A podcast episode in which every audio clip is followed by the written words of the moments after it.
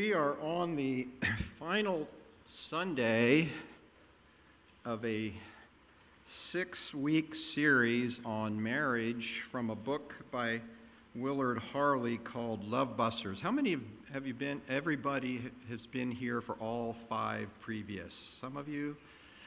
so we've had a great time talking through these six different busters of love in marriage. if you're married and you were here, you probably said, Yeah, I did that one, and I think I did that one too.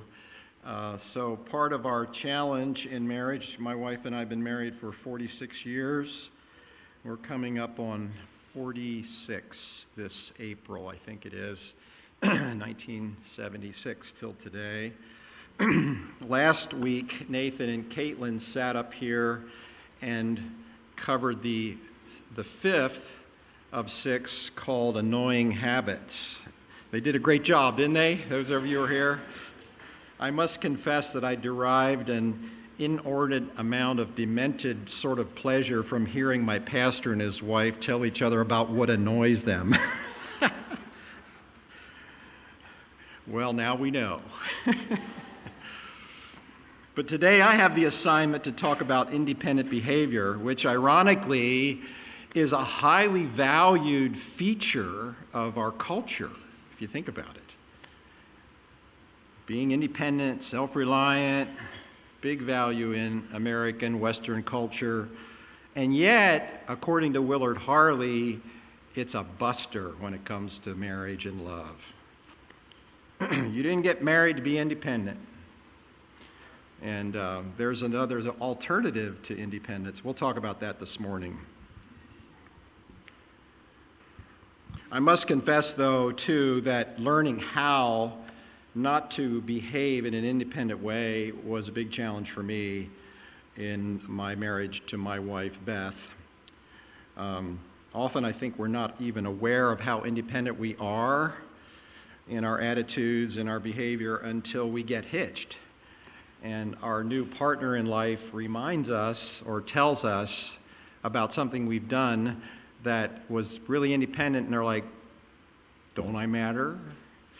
So I've had to learn. It's been a long learning experience, quite honestly. If we're doing some more confession, uh, I'm still learning about that one. It's kind of painful to our pride when we're told these love busters, and that's part of learning how to communicate in marriage, you learn how to tell your partner in a respectful way what they're doing that is annoying you or hurting you or marginalizing you, rather than just take it inside or do one back in retribution. Part of marriage communication. That was what we, Beth and I, were really good at. You know, she would do something annoying to me, then I would do something back and I thought, you know, I had the moral high ground, so she deserved it, you know, that kind of thing. You, you kind of, if you're going to stay married, you kind of grow up through that, and you realize that's probably not the best dynamics for uh, intimacy, you know. So, so you learn how to eat your pride a little bit rather than uh, just justify your bad behavior and defend yourself. So, over 46 years of marriage, I have done both. My wife was so excited about me sharing today on independent behavior that she left town. Flew to Indiana to hang out with her sister for the weekend. All right. Well, she did do. She did go for another reason. Her her sister's 50th wedding anniversary. But anyway, I got your attention. So, my inclination towards independent behavior, we're going to get to a scripture, but I got to open this up with this confessional. My independent, uh, my independent behavior started coming out in the first year of our marriage, 1976. In April, we were married, and 10 months later, I took a trip, my first trip, not my first trip overseas, my actually my second trip outside the country, first trip to Asia in February in 1977. Went for two weeks with a group of three other guys and we did ministry in the Philippines and Hong Kong. It was life changing for me to be exposed to this part of the world, most populous part of the world. of course, Beth didn't go along. She was pregnant with our first child, and she didn't go and she stayed home and when i got back i tried to relate all this ma- massively wonderful experience and of course being a young married guy and still getting over my independence. I just laid it out there you know came up to the door came in the door gave her a hug and a kiss and said we're moving to asia. She's like what? Somehow it made perfect sense to me you know. Uh, well, 10 months later, later that year at least, uh, we did take a secondary trip to Asia together for three months with our newborn. And uh, so she kind of got on board with the idea, and it wasn't just independent behavior pushing her towards it. But we ended up spending 15 years in Asia as a couple. So, this last one, as I said, we're going to talk about is independent behavior. And the, the antidote for independent behavior is what Willard Harley calls interdependent, not codependent. That's an unhealthy form of relating to someone that's unhealthy, a codependent behavior.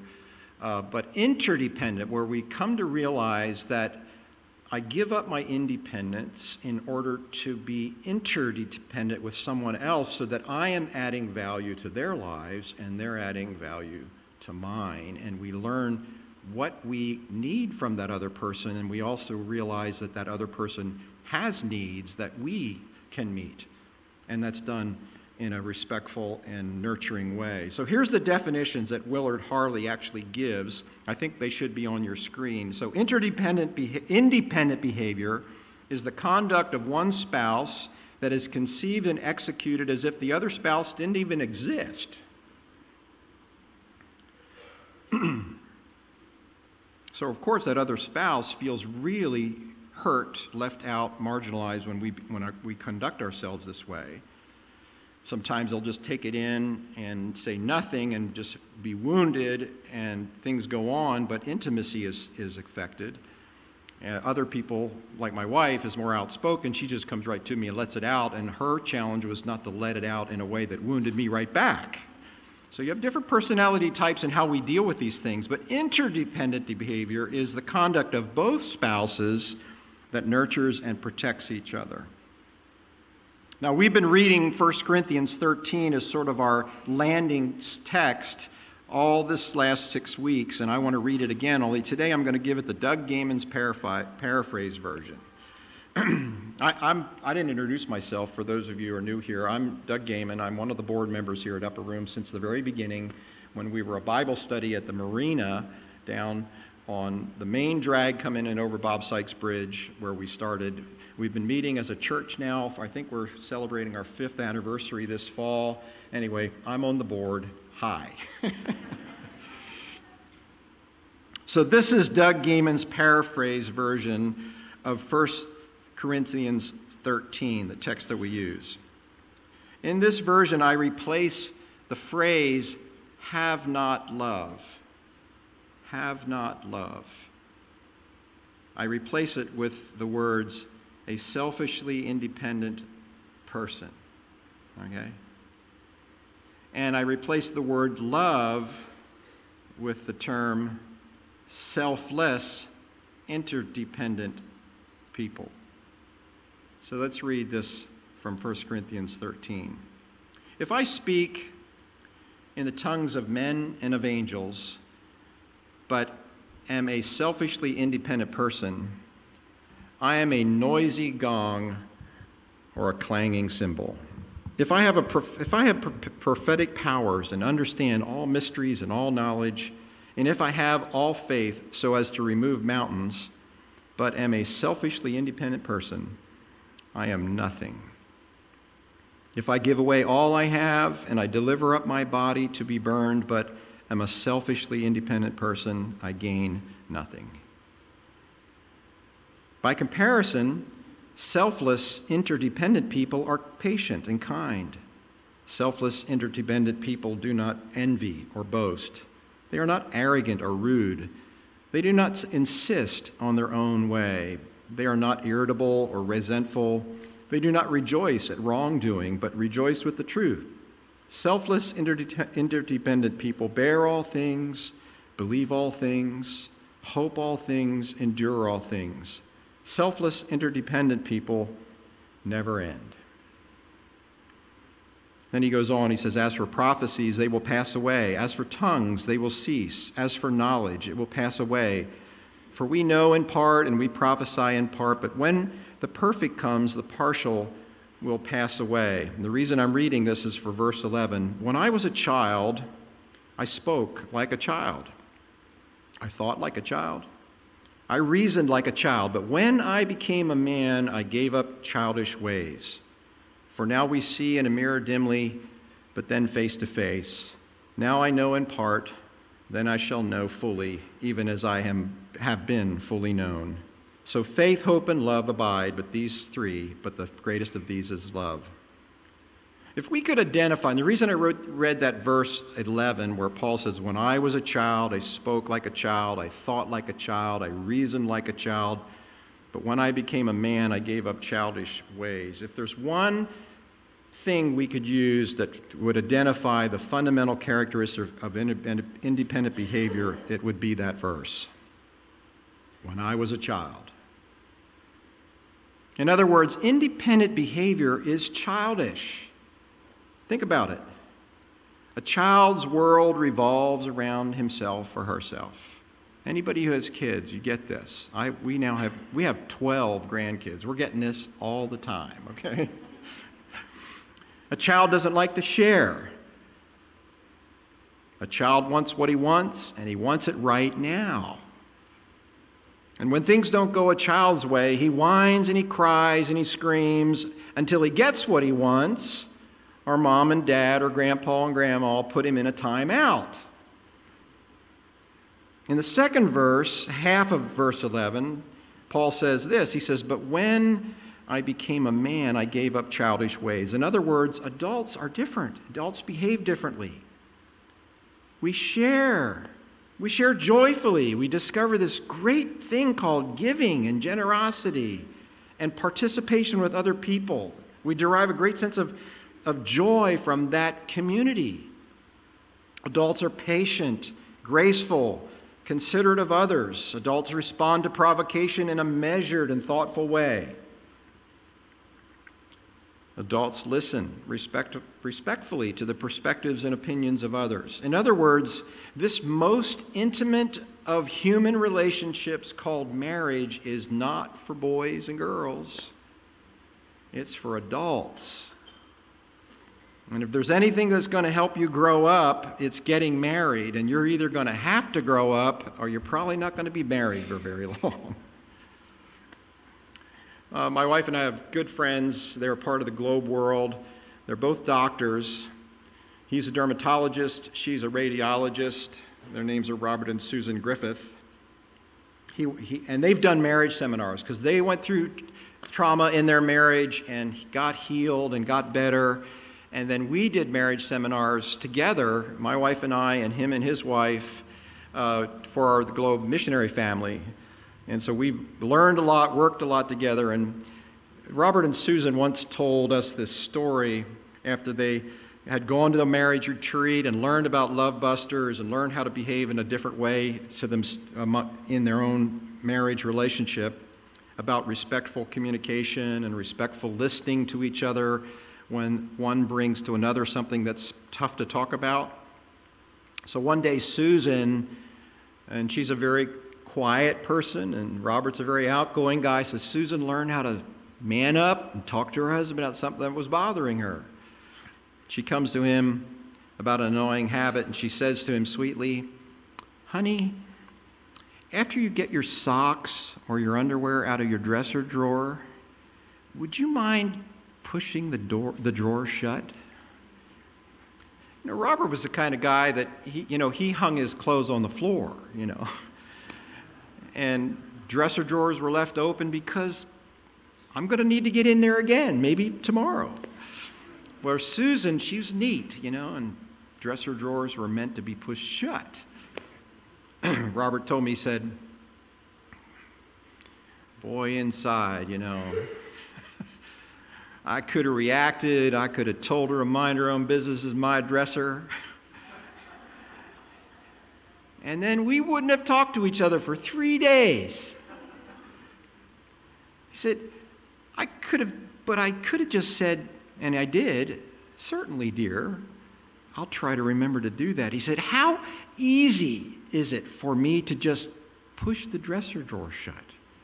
I mean, this is not like difficult. This is a three second exercise that saves me three days of headaches. When we think about it, independent behavior, that kind of pride that rises up and don't tell me what to do, is the root problem in all of the love busters. Selfish demands, uh, disrespectful judgments. These are the love busters, by the way. Angry outbursts, dishonesty, annoying habits, and independent behavior all come from this single attitude me, me, me first. The attitude of independence or selfishness is at the root of every human relationship problem. And the thing about it is, the answer to selfishness is not like self deprecation. I'm a bad person, put yourself down, you know, I'm no good. Maybe some of that is actually true theologically. We, we, there's something broken in us. But it's not just putting yourself down. Tim Keller says that the answer to selfishness is not thinking less of ourselves there might be some time when it's good for us to take account and say, man, I really have screwed up and I need to make some changes. But it's not this chronic behavioral thing of just low self esteem. That's not what the Bible means. Tim Keller says it's not thinking less of ourselves, it's, it's thinking about ourselves less. In other words, being selfless isn't putting yourself down, Selflessness simply means I'm focusing more on the value of other people around me. It's putting others first, listening, considering, deferring. Try that sometime when you're in traffic, you know. It's hard. The central operating principle of Christianity is others first. The central operating principle of the world is your life for me. Your life to benefit me. What can I get out of this relationship? The central operating principle of Jesus Christ is my life for you. My life to help you, my life to serve you, I give my life for you. In most traditional wedding ceremonies, and if you've had a traditional wedding and you, you uh, exchange traditional vows, they, they go something like this. And I'm going to put my, my, my and my wife's name in here. I'm going to say it as from the husband's point of view. I, Doug Gaiman, take thee, Beth Wolf, to be my wedded wife, to have and to hold from this day forward for better, for worse, for richer, for poorer, in sickness and in health, to love and to cherish till death do us part. There's five little words that are often kind of jumped over in our minds in terms of our mem- memories, and those five little words are to have and to hold. What does that even mean? You almost have to be a banker or a realtor to get it because those, those are words that are still held in financial circles and in, in real estate transactions. To have and to hold. It's easy to say, hard to live. This is a huge promise. I, Doug Gaiman, take thee, Beth Wolf, to be my wedded wife, to have and to hold. It's the first part of the vows. To have and to hold. It's a complete renunciation right out the gate of my independence.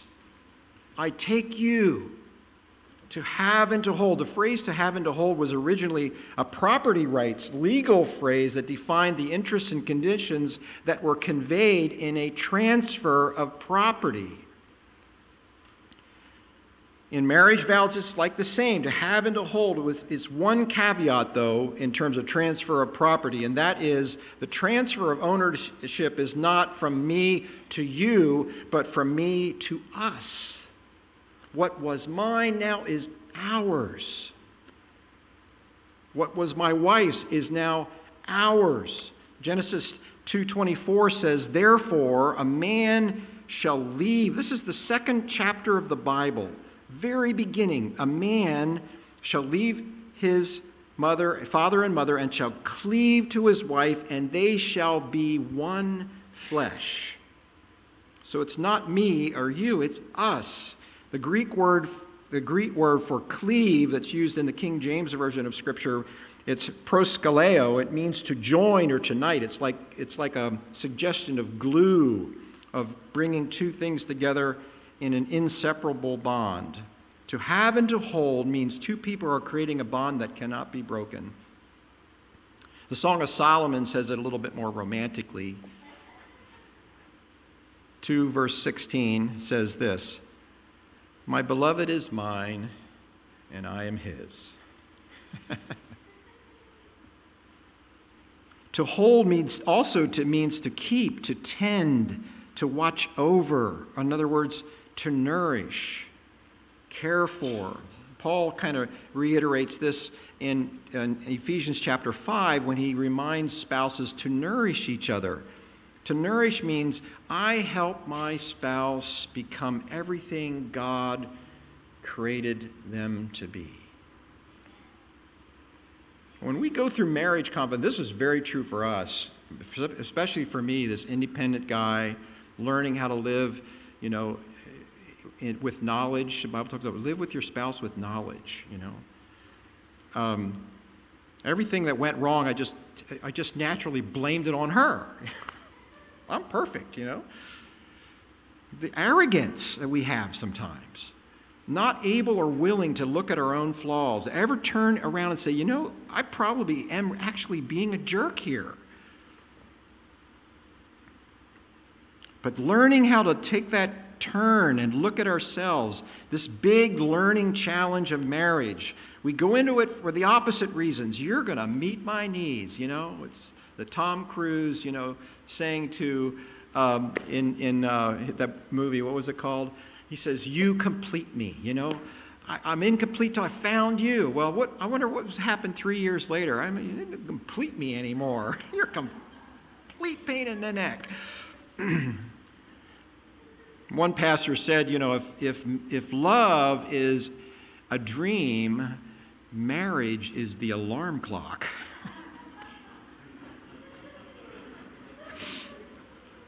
So I first really learned a lesson about independent behavior when we were on the mission field and we were having our second child. So we, we moved to Taiwan in 1979. We'd already been overseas a couple of times it, prior to that. We moved to Taiwan. Uh, we had one little, one little daughter, Corey, and she was just past her second birthday when we moved, just was coming up on her second birthday, and Beth was pregnant with number two. And in December, late November, I had to make this trip. We were living in Taiwan in the north of the island, and I had to make a trip to the south of the island to set up some meetings for the team that I was a part of as an intern and Beth was great with child, you know, and she's like, I don't know if you should go. And I'm like, oh, it'll be okay, you know. I'll be back. It was two days. It was just a trip down and come back on Sunday. Trip Friday, back Sunday. I said, oh, it'll be okay, honey. And she's like, I don't know if you should go. You know, she was trying to be real sweet. And I left. And of course, didn't work out the way I thought. And this is back in the day when we all lived in caves. You know, there was no internet, there was no cell phones. For you young people, you know, we all lived in caves back in those days. We did have telephones, but it had to be attached to one phone to another phone through a wire. We called it a landline now. Nobody has landlines, you know, anymore. So there was no way to get a hold of me and I'm out running around. I come back to the place where I was staying, which was like a mission compound, and the lady who was running it comes running over to me at four o'clock in the afternoon says, You need to go home. Your wife had a baby. I'm like, oh my gosh, am I ever dead? You know, I jumped on a bus. It's three or four hours back to the north. I run home as fast as I could. I come running into the house at about five o'clock, and then, uh, well, it was later than that because it was four in the afternoon when she came to saw me. So it was evening. I'm, and my wife is sitting there in the house with our other child nearby and a little baby in her in her arms. This puffy little faced woman with tears in her eyes, glowing with baby and looking at me, and I'm like eating crow and living in dog houses for a long time. She was very forgiving, uh, but every now and then she brings out the crow, you know, just kind of reminds me. So, six years later, six years, we had two, and then this third child came on. It's a whole other story, a miracle story. I won't tell that one this morning, but I was, now we were living in Thailand, and I was make, doing work in Sri Lanka, which is about 1,500 miles away, so a three hour flight, and I was planning this trip over the time. It had been planned a year before, and I was going to make this trip over the time that our third born, Trevor, was coming, and I told Beth, I said, I'm not going on this trip. You know, I'm not doing the Jeremy gig again. and she said, No, she said, I, I, I feel like it's okay for you to go. I, I just feel peace about it. I prayed about it, and I think you should go. And I'm like, I don't think I should go, you know. And she, no, I really think you should go. I, I feel peace about it. I'm like, okay, huh? Independent behavior, interdependent behavior. So I went on the trip with our team. We, two weeks later, got a red eye from Colombo, Sri Lanka, back to Bangkok. Arrived in the morning at 5 a.m. and my wife is waiting at the gate. This is the day when you could actually come into the airport, way, way different now, but she's waiting right at the gate when I'm coming out, and there she is, great with child, not holding a baby, but big tummy.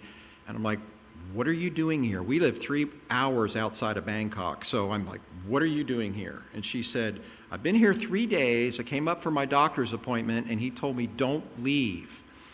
This baby is coming. So can we go home? I need a change of clothes.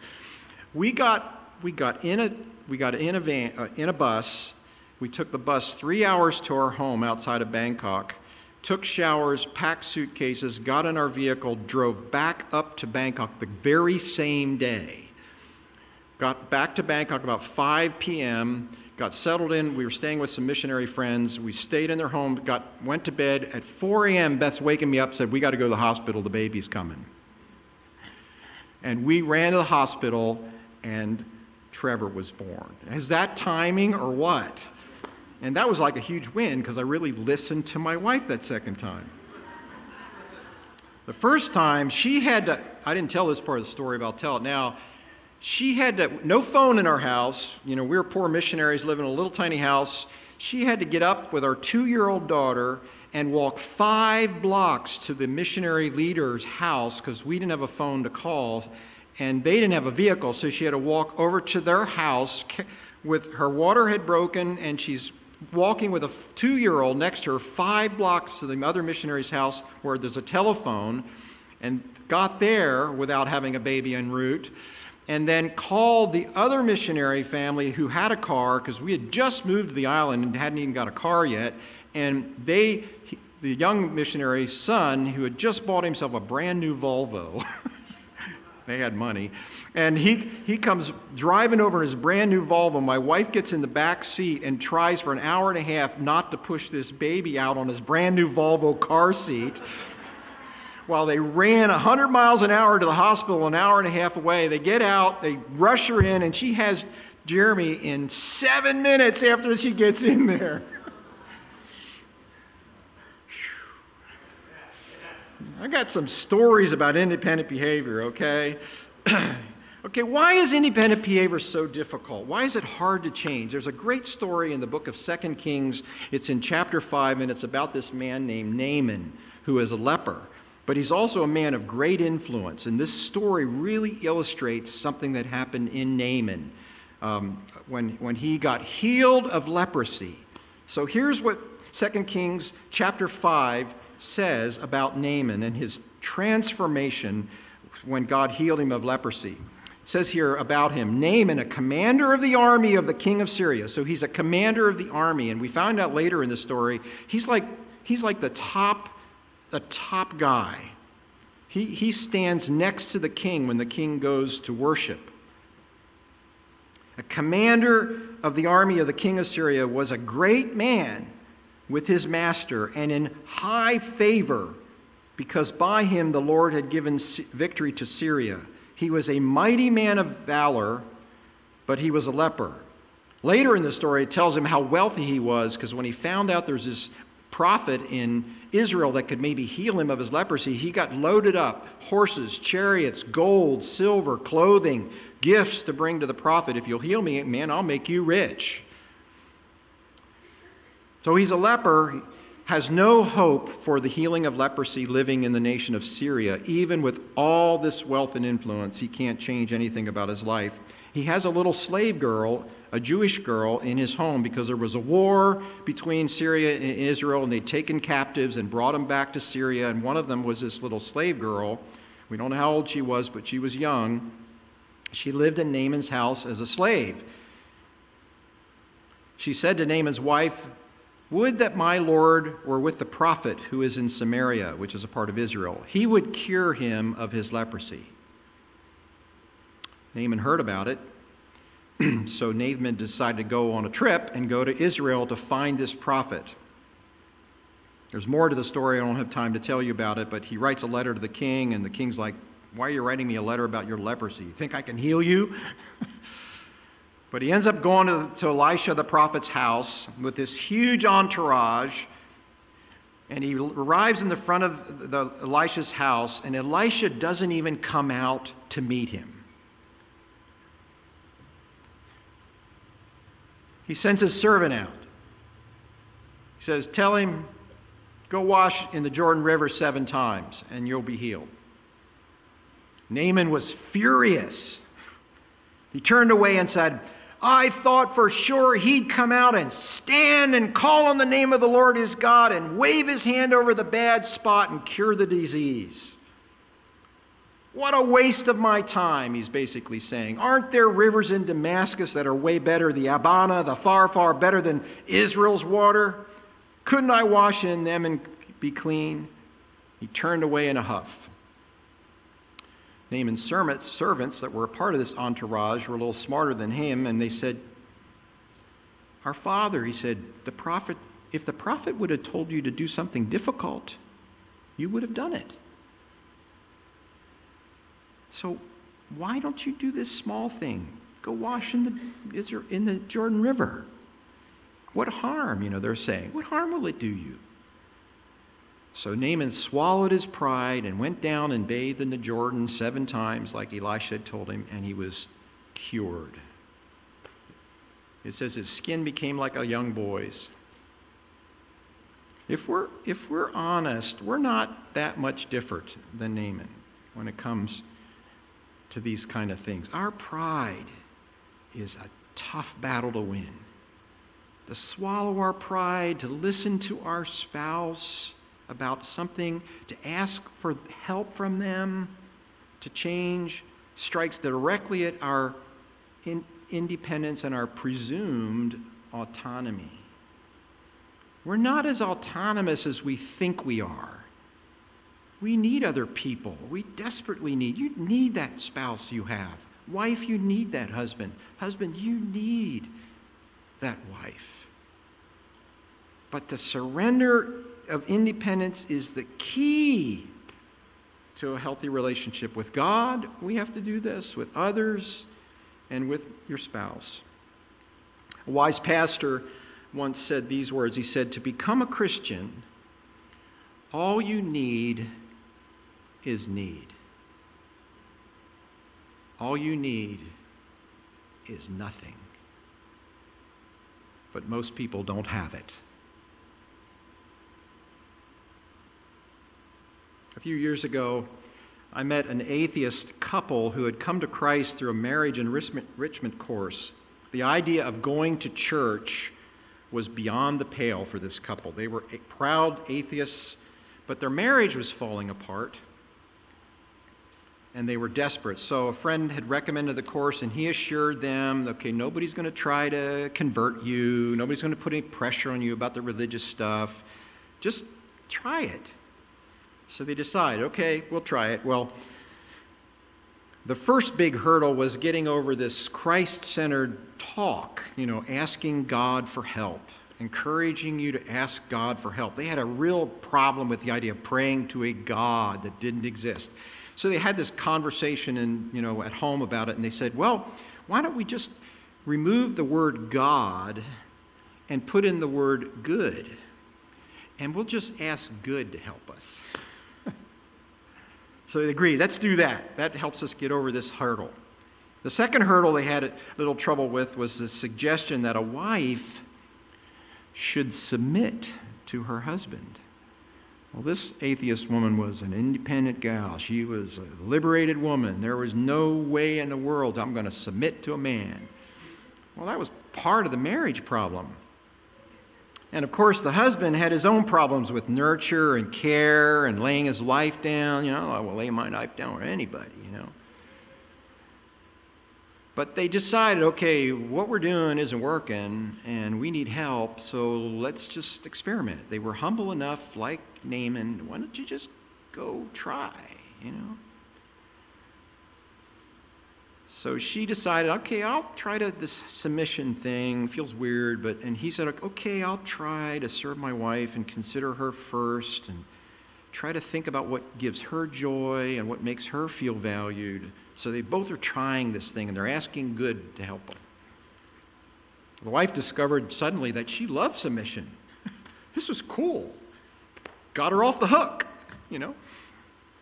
They'd talk about something and she'd say, Why don't you just take care of that? She's like, Man, I didn't have to worry about anything. just you take care of that. And the husband discovered the same when he put his wife first. She was a whole lot more fun to live with, you know. Great fun to come home to. By the end of the course, they had both given their lives to Jesus Christ. They turn good back to God and realize this is real, this works. Well, I want to conclude, and the worship team can start making their way up here. I want to conclude with this thought. Contemporary culture does, a, does us a disservice sometime. And I'm not here to disparage our culture, but sometimes it tells us this it says, all of your problems are on the outside. Somebody's doing somebody wrong, somebody's mistreated you, somebody's hurt you, and probably all of that is true. But that what they tell you is the answer to that is to say, just go inside and find out who you really are. Go inside and find that person you were born to be. Don't let other people hurt you. Find that true person who you really are. what you find out when you take that approach, you find you go down inside, and inside there's a whole lot of darkness and brokenness. Jesus is, so the world is kind of like a inside outside kind of per- approach, where Jesus is just the opposite. He says, Your problems aren't on the outside, there are problems, but the real problem is on the inside. There's darkness there, there's brokenness there, there's pride, and there's stubbornness, and there's woundedness, and there's confusion.